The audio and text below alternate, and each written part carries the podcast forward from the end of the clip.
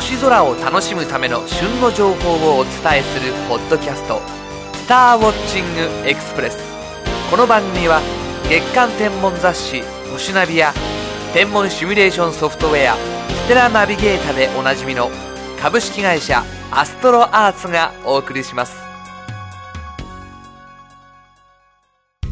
さてここのところアストロアーツのスタッフ松本さんが野鳥を撮影するデジスコやデジタルカメラなどの機材をガンガン買っておりなんだか私も煽られてしまい物欲に駆られて困っています。うん。新しいデジカメ買っちゃおうかなとか汚染されつつあります。しかし撮影した鳥の写真や撮影方法の話を聞くにつけふむふむ。天体写真とはまた違ったノウハウがたくさんあるし面白そうだなとか思ってしまいますね。というわけで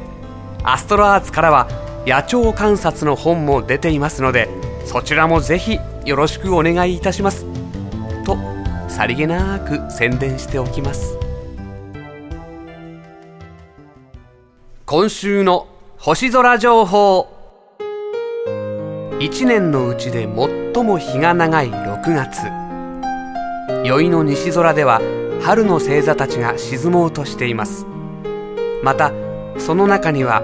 冬から春にかけて見頃を迎えていた火星と土星も名残惜しそうに輝いています。そして6月7日から9日にかけてその中に三日月が加わり宵の空をより賑やかにしてくれます。まず6月7日。月が蟹座の3回星団 M44 プレセペに接近します。月齢が3.7の眩しくない月との接近なので暗い星もよく見えるでしょう。地球章を伴った柔らかい光を放つ三日月と蜂の巣に例えられる細かな星の群れとの対比が神秘的で眺めているときっとと時が過ぎるのを忘れてしまうでしょう。6月8日には月齢4.7の月と火星が並びます。両天体の間隔は7倍の双眼鏡の視野の両端に入る感じです。暗くはなりましたが赤さが際立つ火星の輝きとすがすがしく光る月とのコントラストが印象的でしょう。そして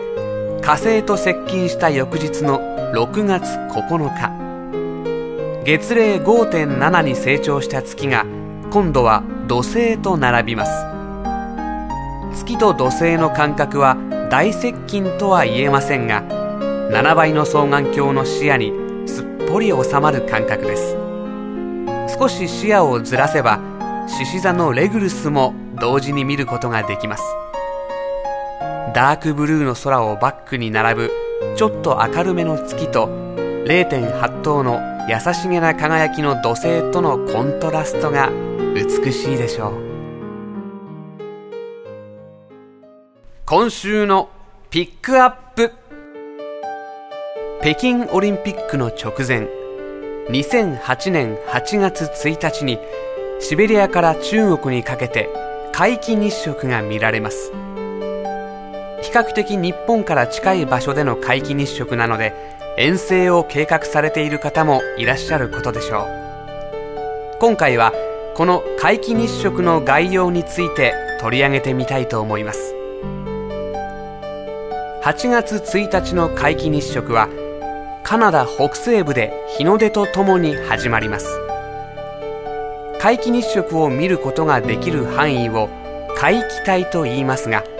この日食の皆既帯はグリーンランドの北岸を通って北極海を渡りロシアに上陸します。皆既日食の状態が最も長く続くのはこの辺り。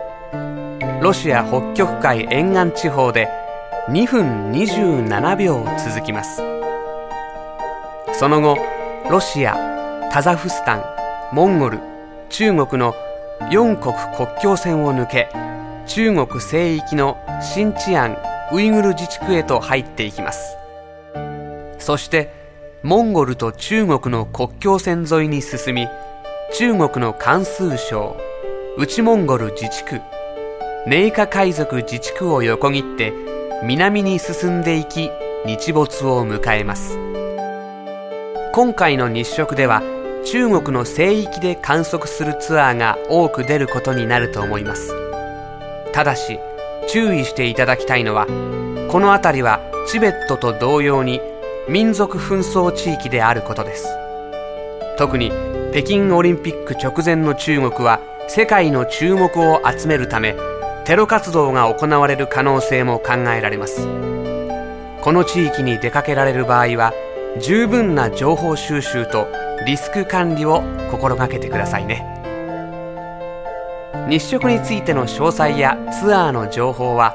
星ナビ市場やアストロアーツのホームページでも順次お伝えしていく予定です。今週のインフォメーション。天体画像処理の定番ソフトステライメージがバージョンアップ。装いも新たに公式ガイドブックとともに登場です。新バージョンのステライメージバージョン6では読み込み可能な全ての画像形式に対応したサムネイル表示機能。複数ステップの画像処理を一度に実行できるワークフロー機能。モノクロ画像で処理範囲と適用度の調整が可能な選択マスク機能。高速化操作性の向上などさまざまな新機能の追加や機能強化が図られています。また